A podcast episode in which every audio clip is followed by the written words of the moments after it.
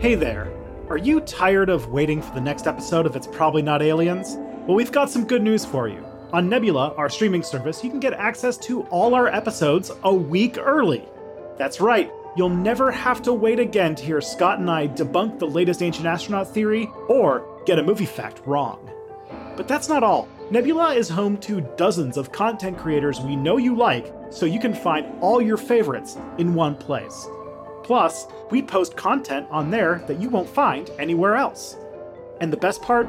By signing up for Nebula at nebula.tv slash probably not aliens, you're directly supporting the show and both of us. So don't wait any longer.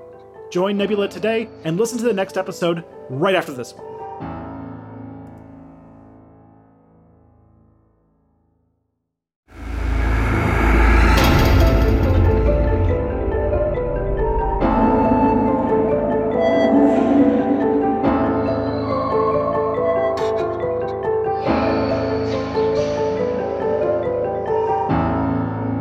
Cannot do this cold open. Oh, you've got an idea. I have an idea. We can find a second one, but I just thought this was the first thing that came to mind because it's so topical right now. And we can be topical because we've lost our. Uh... Yeah, we've lost our runway.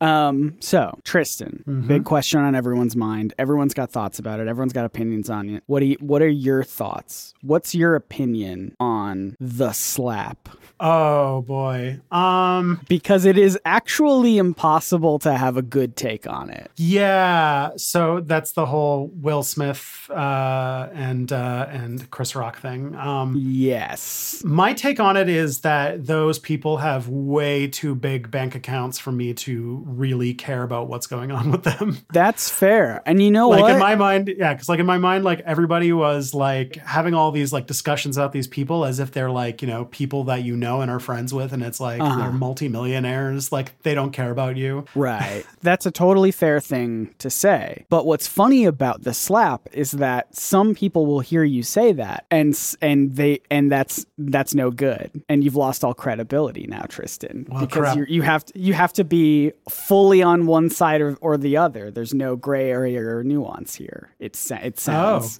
And even Oh. so still so this is like a Star Wars thing. this is a Star Wars thing. And even still, regardless of what side you're on, you're also wrong. Okay. So, So- um, just so that I can like, you know, really get my John Carpenter levels of, uh, of, uh, you know, displeasure. yeah, Um, I'll have, I'll put my Star Wars take right next to my slap take, which is that there's only one good Star Wars movie and Rian Johnson directed it. There we go. We did it. Um, We I did got it. both of the, both of the hot takes out of the way. Um, I have this because I'm like a science fiction guy. Everybody assumes that I really like Star Wars, including like my mother-in-law, who like gets me like Star Wars stuff as presents and stuff, like for Christmas or whatever. And I've just got to be like, I don't like it. I mean, like it's fine. Like they're fine movies to like watch a couple times, but like The Last Jedi was the only one that I was like, I want to watch that again. I want to see some cool stuff. I want to see Laura Dern 9/11, uh, the Imperial spaceship. I'm sorry, what was that? Didn't Laura Laura Dern 9/11's the spaceship, right? Okay, yeah, That's- yeah, yeah. Just wanted to make sure I got you there. Just, just making sure 100%.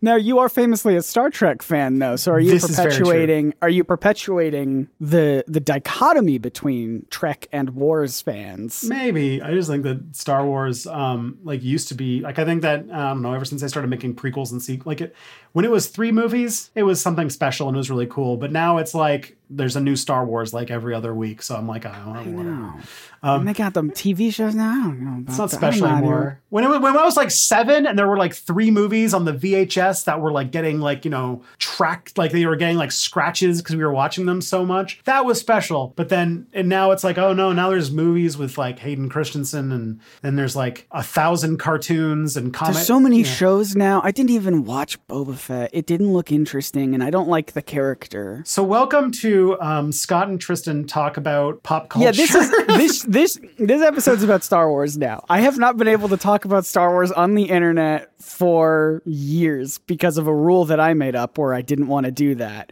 uh, because then people would yell at me in the comments. But the good news is that you and I are seemingly on the same page about a lot of Star Wars related stuff. So mm-hmm. if I say something, you'll either agree or you'll be like, "Yeah, I don't really care. I didn't watch that one." So I'm free. I'm free to say whatever I want in this space. True. Tristan. Okay. Oh, one last Star Wars take. Yeah. The Mandalorian is pro- uh, probably the only thing that I've been like, except for the Last Jedi. The Mandalorian's like the only thing post the original trilogy that I have been any in any way excited about because it was like legitimately good because Pedro Pascal is a national treasure. But can I? But yes, I agree.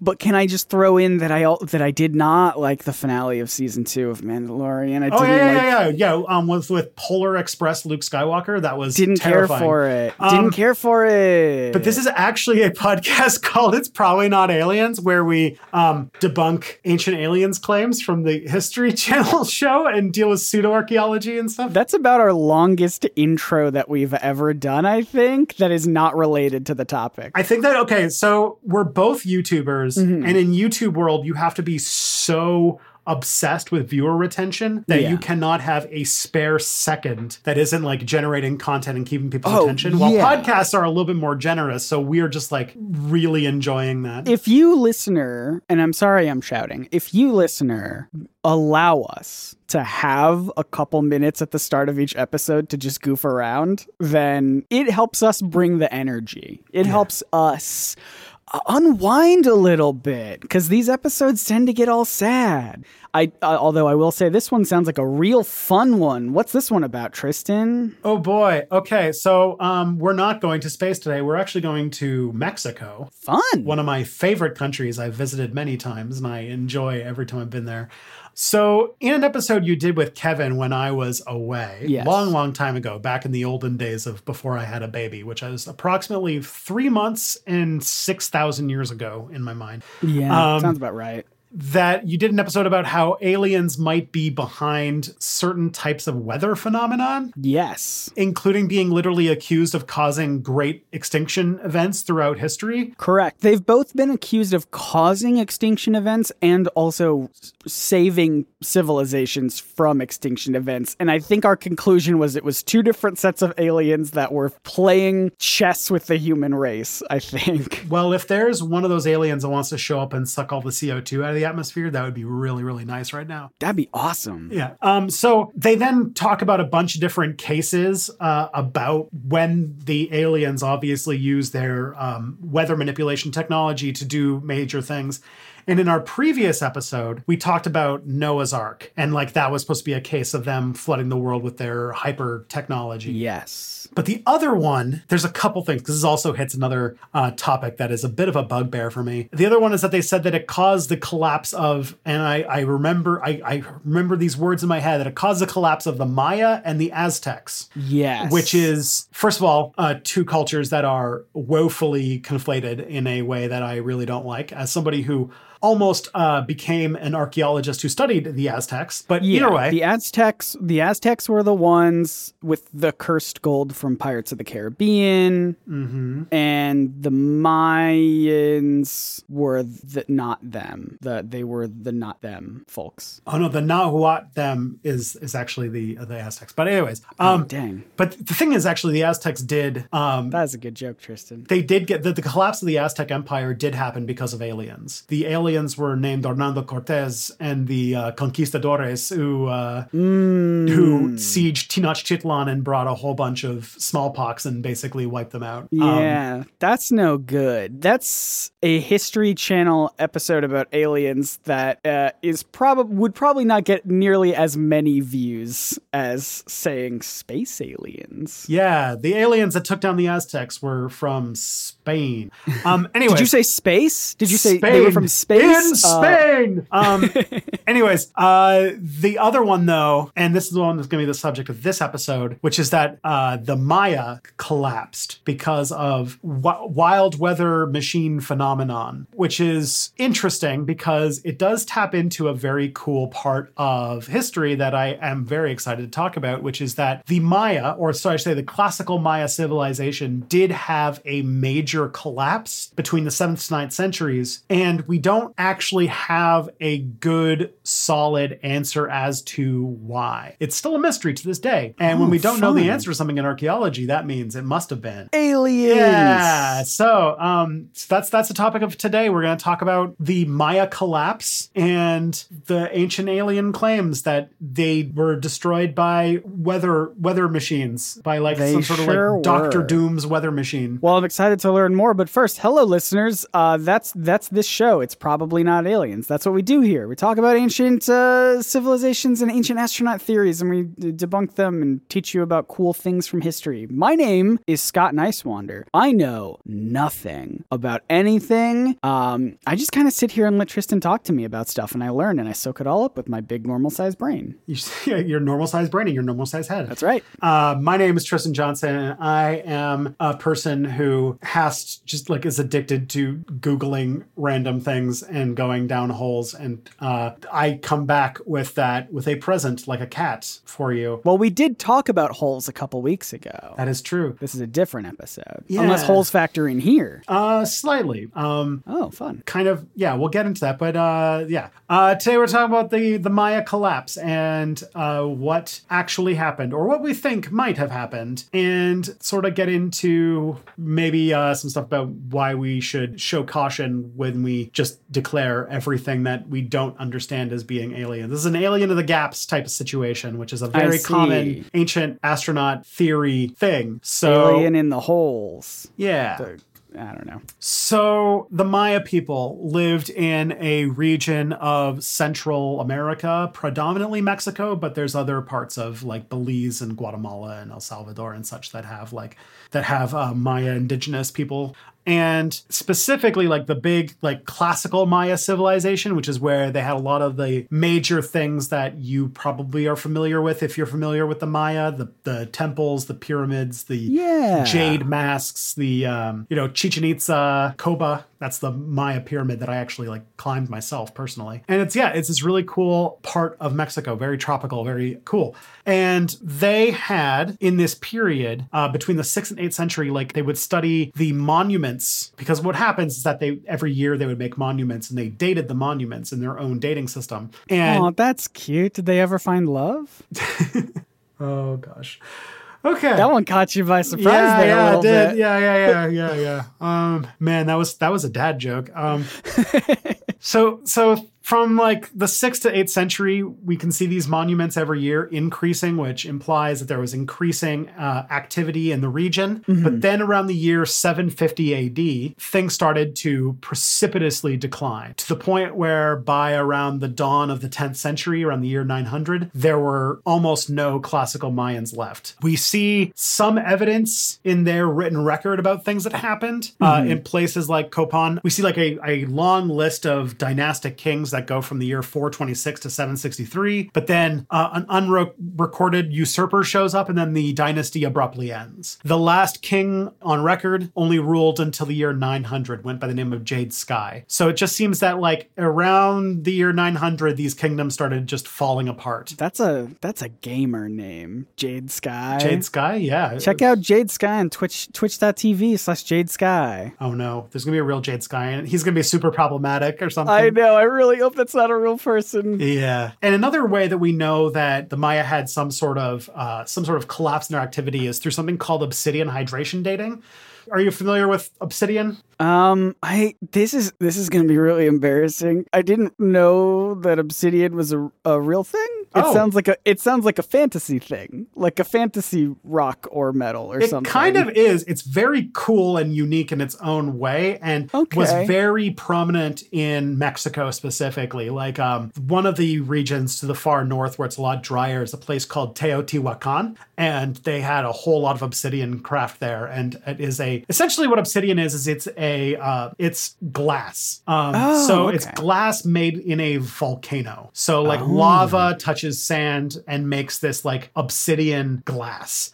And uh, indigenous people in Mexico had a really amazing way of making things out of obsidian by basically chipping the obsidian with Uh-huh. like stone and stuff like that. And they made knives and spearheads and stuff like that that were like as sharp as like surgical scalpels, if not sharper. Um, Wow. yeah, the the the Aztecs had a weapon called the macuahuitl, which was this sort of like it looks kind of like a cricket bat with a with like chunks of obsidian lining the edge of it. Oh. And reportedly, one strike from one of these could decapitate a horse. Uh, no, I do. That sounds simultaneously really cool and also like if I held one, I would be scared that I would hurt myself just because of how sharp and dangerous that sounds. Yeah, uh, but one of the cool things about obsidian is because it like looks like it comes in these like you know rock like blobs until they're chipped open.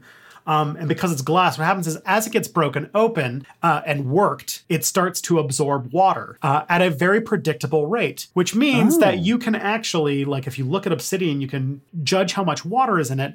And through that, you can infer how old, uh, like, at what point somebody took a obsidian and worked it. Oh, that's really cool. It's like a glass sponge. Yeah. And so what we could do is we can use that to like if we can like measure the amount of obsidian craft happening at different periods, we can kind of get like a rough this is how like this is how an archaeologist would measure like how much activity, economic activity was going on, right? Like if you see a period where a lot of obsidian, uh, like obsidian blades and chips and stuff like that are found dated to like this one period, it means that a lot of obsidian craft was happening, which likely means there was a lot more economic activity, right? Oh, cool. Yeah, that makes sense to me. Yeah, so through studying the um, the sort of record of these obsidian crafts, you can see that there was a period of growth in settlements and population uh, estimates through the fifth to the eighth century. At its peak, they suspect through this that the valley where a lot of these uh, people were probably had a population higher than London at the same time. So this is like a very high, very large uh, Yeah. civilization.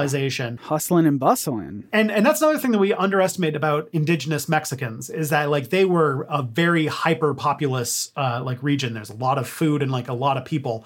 To the point where Tenochtitlan, which was the capital of the Aztec Triple Alliance, at the point when the Spanish showed up, uh, that city had a population larger than any city in Europe at that point. Anyways, I, I, I don't want to conflate them just because like you know they're in the same kind of country today, but yeah, there's steady cl- decline afterwards in the Obsidian record. So here's the big thing that we can talk about that kind of goes into like where ancient aliens is already kind of mm, like getting a little sketchy which is that what we're seeing is not some sort of like dramatic flood or like huge disaster that caused the area to clear out we see a decline that persists for almost 200 years Mm. uh, so unless like there was a very subtle alien hand at work that was doing uh, Just vi- like, picking people off one by one over Yeah. the course of a couple hundred years. Yeah. uh, we it, it, it, they very undramatic that it was this it was this steady decline, which is far from the Independence Day scenario that uh, the Ancient Aliens try, uh, show tried to make it out to be. Uh huh. So that's so it's like this, we get there pretty quick. Like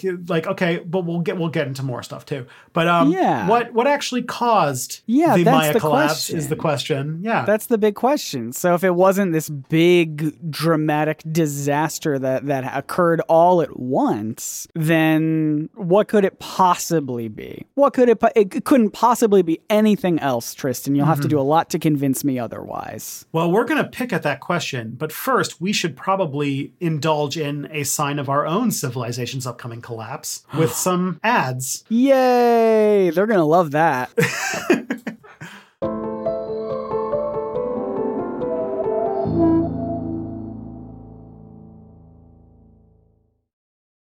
And we're back. Well, there's one more sponsorship, which is that obviously this podcast is sponsored by Tony's Obsidian Work. Have you ever Oh. needed a blade that was sharper than a surgical scalpel? Then yeah, I can't tell you how often I need something like that. Tony's Obsidian Blades. Well done, Tony. Thank you so much. I'll take I'll take a couple. I'll take uh don't ask what they're for. Please don't ask me what they're for. Please. That is, that is between me and Huitzilopochtli, um, the Aztec god of war and human sacrifice. Thank you Um, for explaining that. I was gonna. I was like, I'm sure that was a good joke. I just don't get it. like I said, like very steeped in like Mesoamerican stuff. So I'm like, uh, this, that's a that's a that's a Mexican mythology joke. Um, the best kind of joke. The one that everyone will get. this joke brought to you by Tlaloc, the jaguar god of rain. oh boy. So so yeah, um, the Maya collapse. What happened? What happened uh, is a good question because we don't actually 100% know. To the point where I found that there are apparently over 80 different theories as to what happened to the Maya people. And we're going to go through every single one right now. yeah, well, it, they're- come in major categories. So luckily, I've, Okay. I've, I've clumped it up a little bit. But um, there's not really at this point a main theory that is the overwhelming consensus of archaeologists. But I will mention that there is one that is starting to grow in popularity in more recent decades. Okay. So let's go through these uh, these these these theories. 80 and kind of talk theories. yeah, 80 theories. Theory number one they all just got bored. top 80 Maya collapse theories. Here on what's that what's that YouTube channel that just does like top 10 lists or whatever? Welcome back to WatchMojo's 80 theories about the Mayan collapse. There you go. I love I don't know what energy we're bringing to this. We've taken a couple weeks off and we were just like exploding like pent Uh-huh. up. It's probably not aliens energy. Number 80. They all got canceled by the woke culture mobs. no. So the first one is probably the one that you'd probably think is the most common, which is that they uh, they got just they got invaded by the Toltecs. Um, so there is evidence. So, so one of the one of the major theories is that they were invaded, they were destroyed by invading people, and there is evidence that they were invaded in the eighth century by the Toltec civilization. But the thing is that while that would have caused a decline, we are seeing though that the um, the Toltecs, like the Toltec invasion, was probably not the cause because it was a dramatic, like one time event. While we're talking about a centuries long decline, it began so late that actually, like, it had already been declining for several centuries by that point. It's like saying that like barbarians caused the collapse of Rome. Well, it's like right. you know, Rome was already well on its way to collapsing Yeah, before they- the they before they showed up and burned down the city. Yeah. yeah. Um, so it doesn't explain. And also, one of the things that happens is when you study, you know, long history, we see what happens when invasions happen in places.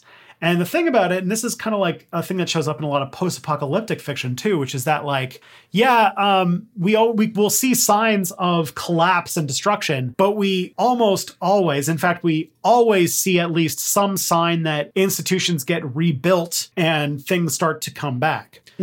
And in the case of the Maya collapse, they didn't come back. People abandoned regions of the country. And that's not a thing you usually see in the wake of invasions. It can change a lot, but it's usually a short term event and it usually runs its course. Um, and we've never, there's no case in the archaeological record of an invasion leading to entire regions being abandoned. Yeah, just gone. Yeah. Uh, the second, and this one's actually interesting because it also lets me talk about a different cool part of history because I'm just getting you all distracted today. Um, I love it. And that is that there was a trade system collapse. Now I'll get into what that means. So that there was a there's a theory that or there's a not a theory because it's pretty well established um, through Uh-huh. like kind of studying things that Mexico had a pretty large and intricate trade network. So they we see that signs that goods and stuff were moving across the country pretty regularly. Uh, you know, you find jade that's kind of from the Yucatan. You find it in places like uh, you know like upper up north where it's uh, where there is no jade. You find like like even obsidian primarily probably came from a place like Teotihuacan uh, and kind of came down. Um, and so this is all signs that there was an intricate trade network. Now there was a uh, there was a civilization called the Teotihuacanos uh, who lived in Teotihuacan in the which collapsed in the seventh century, also kind of a mysterious fashion, um, which they th- I think has something more to do with the El Nino effect. But we'll get uh, that that that's not that's or- not a topic of this. Or aliens. Or We- aliens. Is the, are aliens behind the El Nino effect? Nobody's proven that it hasn't. So there you go. Mm-hmm. Um, so there's the thought that the there was a collapse of the Teotihuacan civilization, and, that the Maya were heavily dependent on trade with the, with Teotihuacan, another place I've been actually, and that led to sort of a breakdown of their economic system because you know their civilization couldn't survive without intricate trade, and we do have precedent for this. Okay. Because there's a reasonable theory that something similar happened in the Mediterranean world at the end of the Bronze Age. Have you ever heard of the Bronze Age collapse? Oh, that was when. So the the Bronze Age was when comic books started getting a little bit too dark and gritty, a little bit. Um, right off the heels of the silly, goofy Silver Age with like Jimmy Olsen and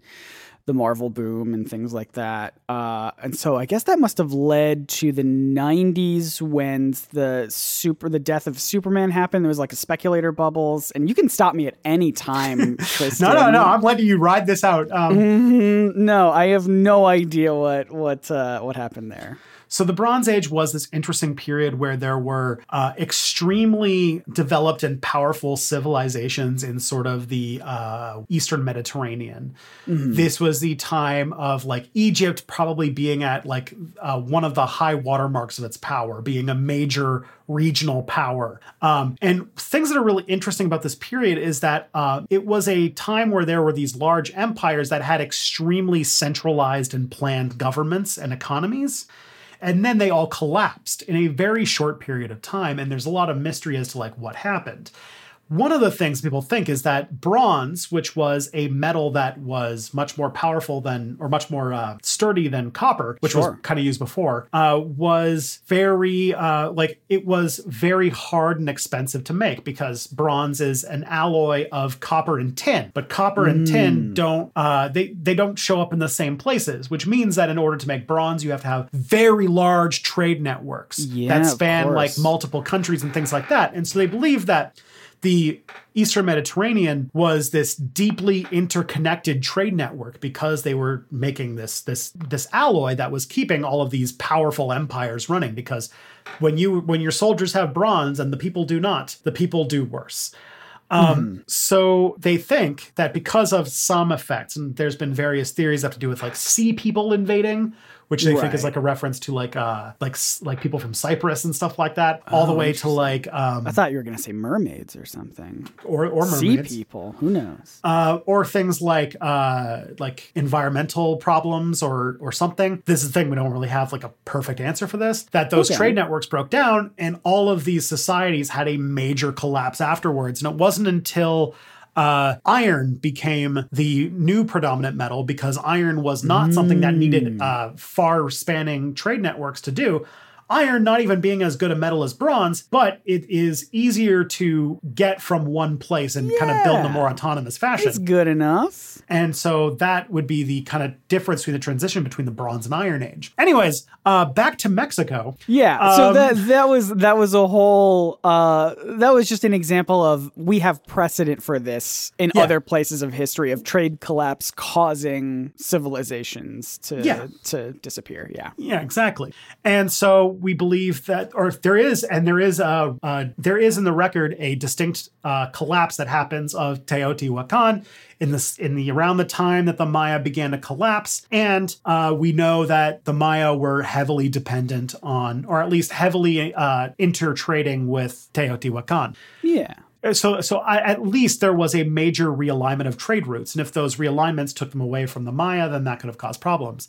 But mm-hmm. um, the problem with this one is that the Maya decline is timed to about a century after the decline of Teotihuacan. And there's a lot of evidence that the Maya prospered after the collapse of Teotihuacan. So the, ah. the sort of like ah. cause and effect are not uh, are not perfectly synced in time yeah. by about a few centuries. Yeah, which is pretty far apart. So mm-hmm. kind of a kind of a trouble, a, a little bit of an issue with this this theory. Yeah, and we've also studied the economic effects of the collapse of Teotihuacan on the Maya, and it led more to a hiatus than a collapse. There was a period of economic stagnation instead of growth, yeah. but it was, uh, but we we kind of have like a pretty good idea of uh, what impact that actually had. Yeah, they had to take a gap year, find themselves a little bit, mm-hmm. and then get back to it. Yep. I get you.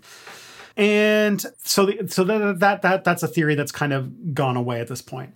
Uh, another one is disease. Very this common. classic. Yeah. Classic somebody, case. Yeah. Yeah. I just uh, I just recovered from COVID last week, so uh, I'm very familiar with uh, with disease as a mm. vector of uh, causing societal ills, um, no pun intended. But uh, disease could, uh, more than our previous explanations, actually explain depopulation, like people mm. disappearing. Yeah. Um, and it could also explain having issues with repopulating a region.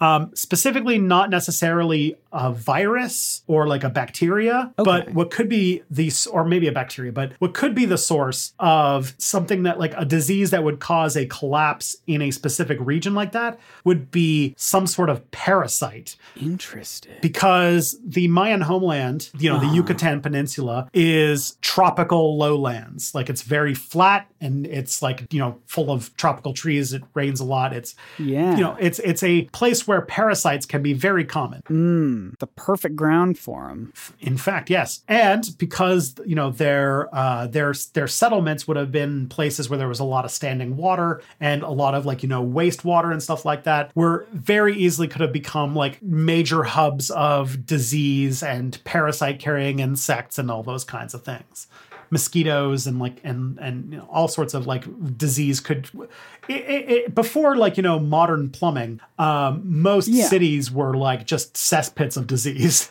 Yeah. and if you Yeah. factor in the fact that these cities were also in the middle of like tropical jungles basically you Mm-hmm. can imagine that um there's there's a lot of uh, opportunity for for major plagues That makes sense. I my desk is right next to my cat's litter box. So I I get this. I get I get what you're saying very strongly. More so than I think most people uh, on the planet Earth cuz I I smell I smell those bad smells and sometimes there are little flies. So Fun. Another thing too that could have been a disease that really caused a lot of damage is acute diarrhea. Um, ah things like diseases like cholera and such like that, which is usually made by uh, by you know uh, mixing the, your sewer water with your drinking water, which was a very Oh, common thing up until recently. And unfortunately, today, uh, because uh, today uh, diarrhea is still one of the major causes of death in the developing world, especially and especially of like children and babies yeah. Um, because these are countries that don't have a lot of money. And even though diseases like cholera have very easy remedies, um, Right. they don't have, they're not, it's not profitable to give them, you know, anti diarrhea medication in order to, to, uh, to save them. And so a lot of, especially children, die of, of, of diarrhea. And um and furthermore, like to fix it, they would need to like the the the the major thing that got rid of diseases like cholera in like Europe and Western society was like modern plumbing. And modern plumbing is like a huge infrastructure project. And we live in the age of neoliberalism where we don't build infrastructure anymore. We did that. We just live in the decaying ruins of stuff we built in the 60s. It'll be fine. It'll be fine. It's holding up now. Yeah. It'll be fine. We don't need to fix anything. We don't need to build anything. No no bridges ever collapsed. High speed rail? Get out of here. That's impossible. Yeah. So that so because we know that this is a plague on our society today, it's very easy that like you know some sort of diarrheal illness could have uh, caused a major population decline. Um, so this one is actually not ruled out. This is one of the ones that has a lot of major like you know a lot of people who buy into it today, and at the very least, it's pretty well uh, thought to be at least a partial explanation for the collapse of the Maya civilization. Sure. It certainly is not the most far fetched thing. No. Um, then the one that has a lot more, this one's a lot more mainstream. This is sort of like the probably the runner up until very recently. Okay. that is uh, drought. Ah. So The opposite of diarrhea.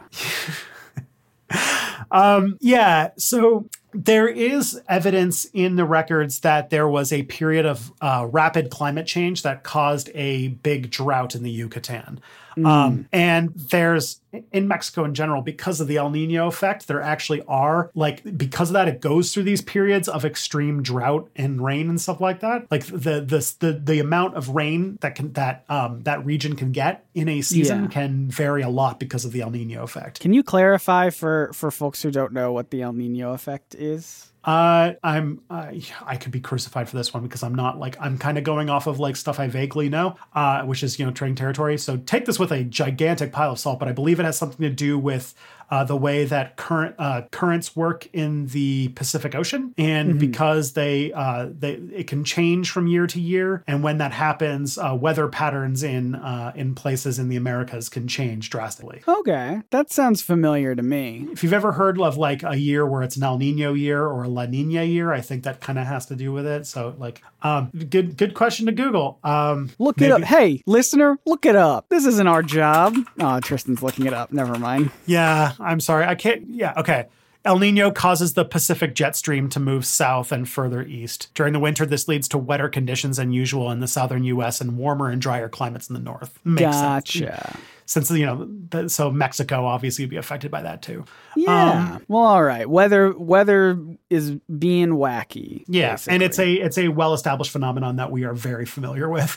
Gotcha. Um, so the problem though is that we have a hard. The reason why this isn't like the main theory is because we have a hard time finding quality or quantitative data on this. Mm-hmm. Uh, so I'll, I'll explain what that means.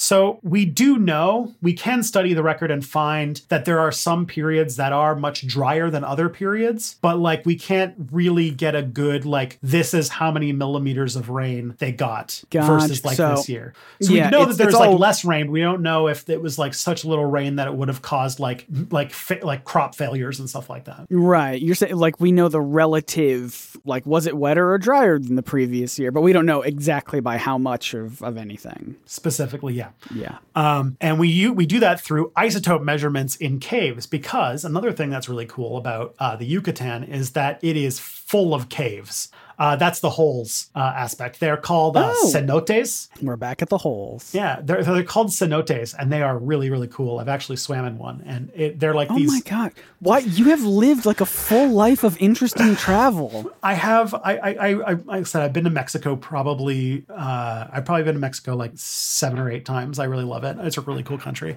Um, and so yeah, but like, uh, but yeah, the cenotes. So studying isotopes in in these caves have shown that there was a moderate decrease of rainfall around the time of the Maya collapse. Uh, possibly periods of up to a 70% decrease in annual rainfall. Um, but the problem with this theory is that the collapse wasn't universal in all places at once, which a drought would accompany for. So, like, if there was a drought, we would have seen the collapse happen everywhere at once, All while this happened kind of unevenly in different places, which Mm-hmm. um, means that at least it's not the theory. It could be a reason, basically. So just another thing to add on top, potentially.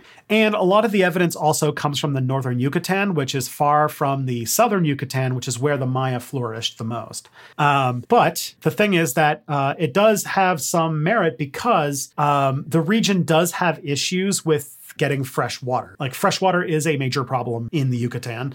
Yeah. And like the Maya people didn't have like many great sources of fresh water. They typically collected rainwater and drank that. Okay. So the fact is like water is already like, you know, it, it's a very uh fickle resource in Yeah. uh in this region. And so uh getting a good source of fresh water can be difficult. Yeah, hard to hard to reliably have have a source on hand. Exactly. Which kind of brings us to our last theory that is the one that has kind of been gaining in popularity uh, and is kind of a sign of our times in many ways, um, which is that the Maya people over the centuries went through, basically over expanded the carrying capacity of the region they lived on, and it led to a uh, systemic ecological collapse in the region. No. So the way that they that basically that their farming and expansion in more and more settlements caused soil depletion, uh, deforestation, uh, loss of biodiversity, and also siltation of the water. So like basically getting like silt and stuff into the water. Um, and in that case, they would have been making their uh, ecosystem more fragile, which means that something like a drought, they would have less things to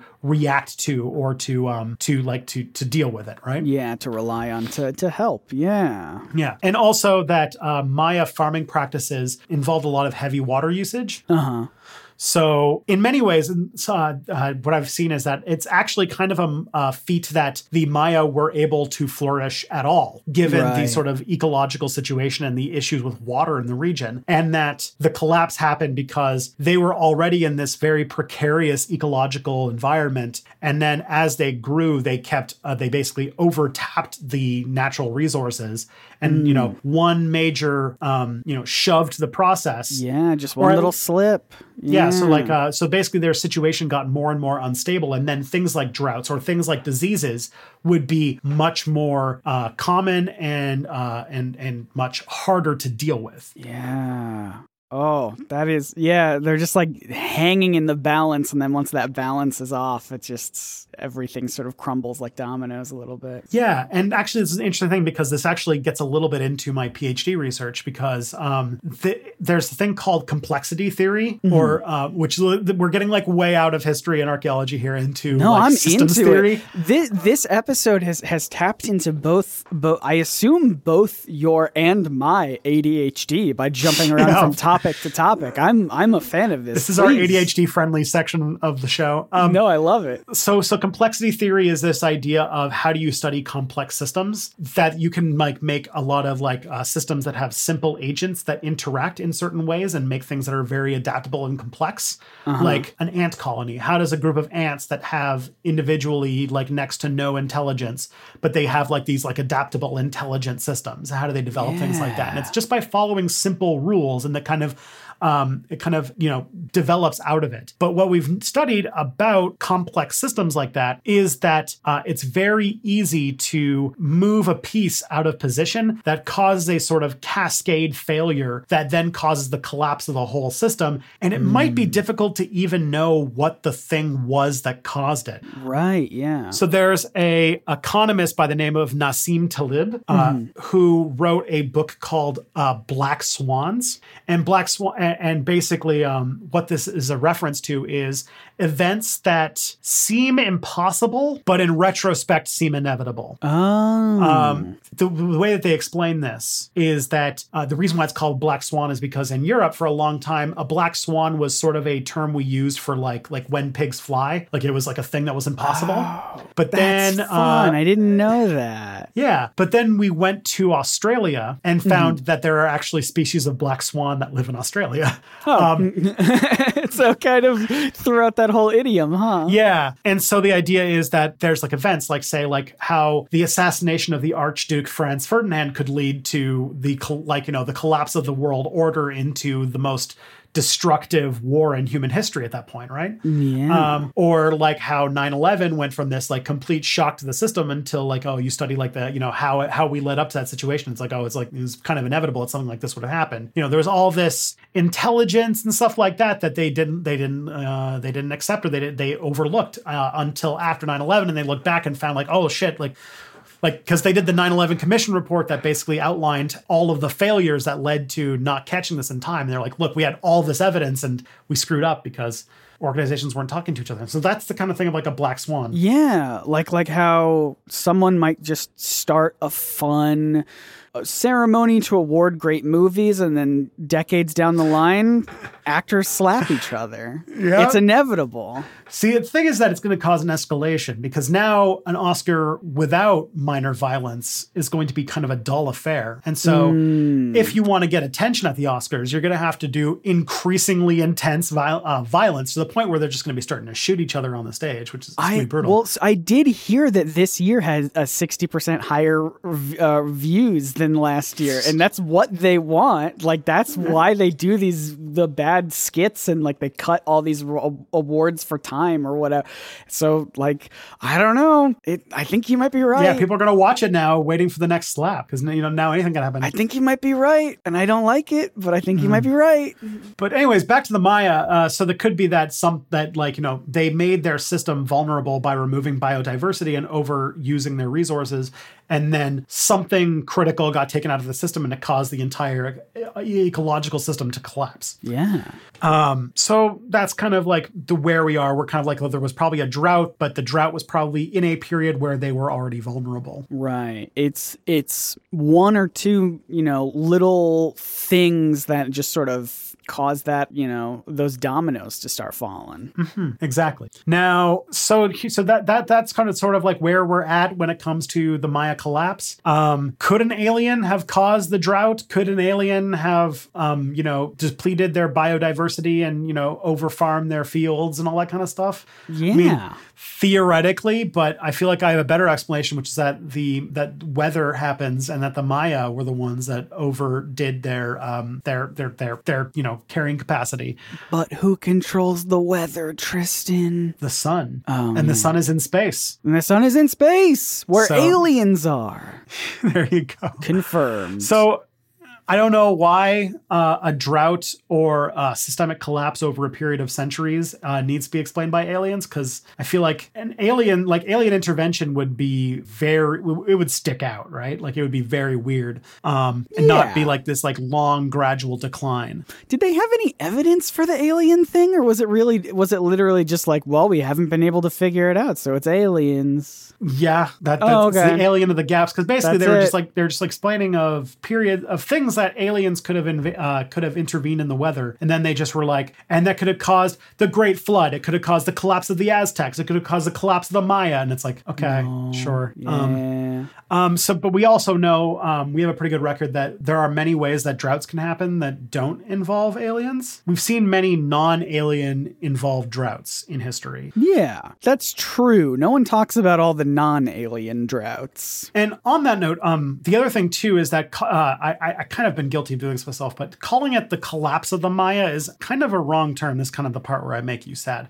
Um, and that is that it should be called the collapse of the classical Maya civilization because they aren't gone. The Maya still exist today. They're there. There are about six million Maya people in uh, in Central America, which makes them the single largest block of indigenous people north of Peru. That's incredible. That's so Yeah. many. A- and like the place that they live in is like resort country. Like the yucatan or the mexican state of quintana roo is like where cancun is. Like cancun oh. is a maya word um That makes sense. Living it up. yeah and they were a very highly developed civilization that had a very intricate set of hieroglyphic writing they had a calendar system that was very complex that we're definitely going to have to get to because the maya calendar Oh, yeah. itself is its Uh-huh. own whole ancient Oh, aliens it thing sure is. um, um, but because they had this highly developed civilization, and it wasn't until relatively recently that we were able to start translating the hieroglyphics,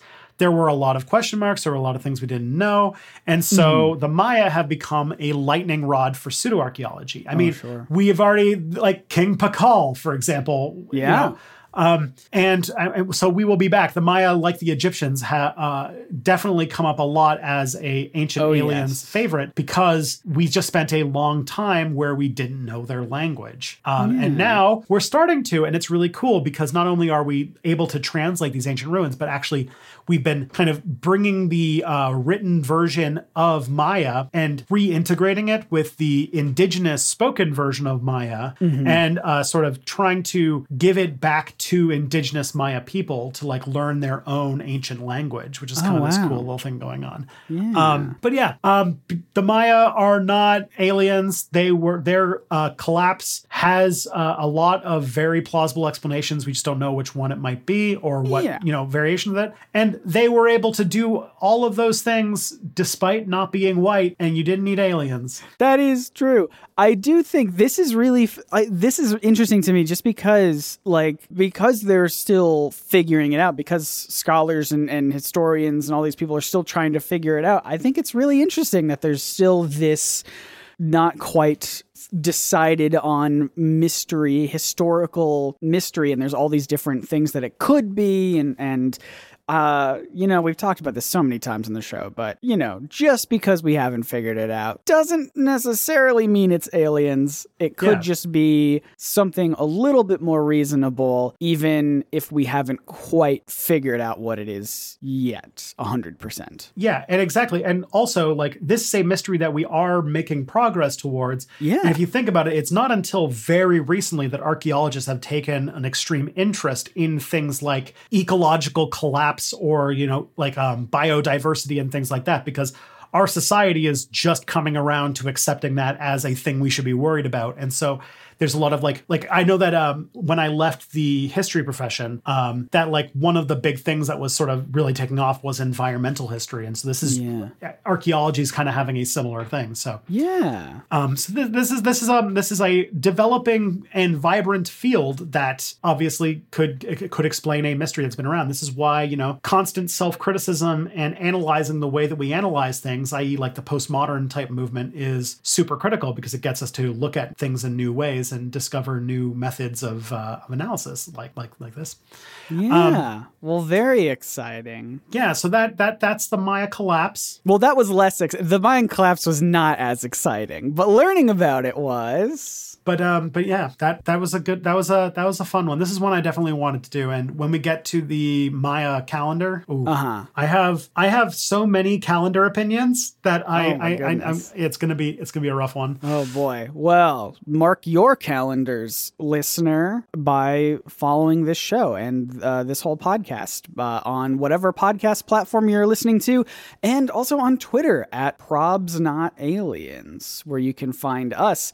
Uh you can also find us other places on the internet. Tristan, where can people find you? I have a YouTube channel called Step Back History, and um, you know the COVID thing I mentioned earlier kind of put a stall on my next video, but it is coming together soon. And uh, you know, all you know, all things going well. By the time this vi- this episode comes out, we will uh, it'll be out. So I'm, I'm coming back. It's the first video I filmed since December. what a what a break! You've earned it. Uh, yeah, and then uh, if you want to hear more of me and my words and my thoughts, where I'm a little bit more prepared and uh, scripted, you can uh, check out my videos on NerdSync on YouTube. That's N E R D S Y N C. Uh, I make video essays about comics and cartoons, and um, I don't know, I'm, I'm branching out. And how Amazon is bad, the the company, not the place.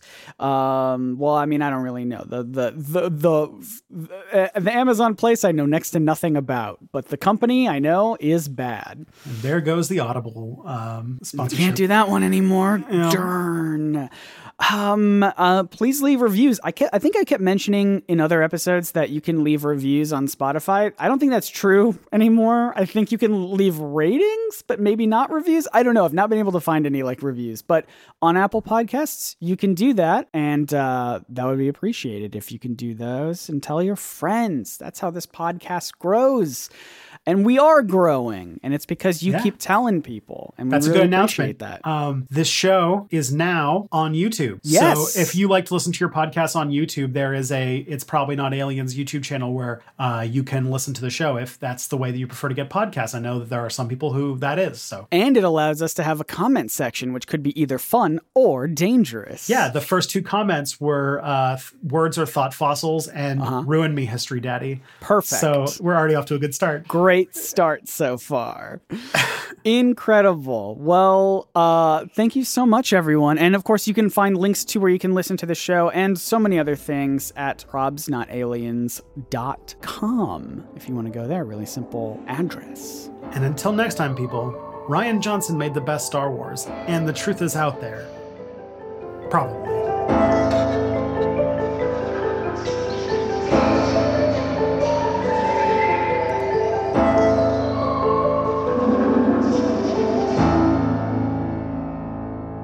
We got a little distracted by the Star Wars, but I do think that we were ultimately right in our opinions, and that's really what matters.